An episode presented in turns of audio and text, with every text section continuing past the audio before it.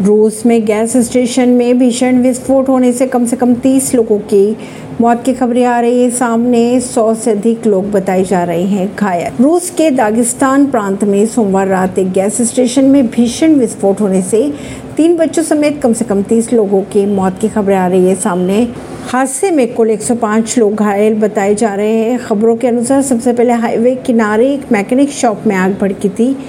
जिसने gas station को अपनी चपेट में ले लिया। परवीन सिंह नई दिल्ली से।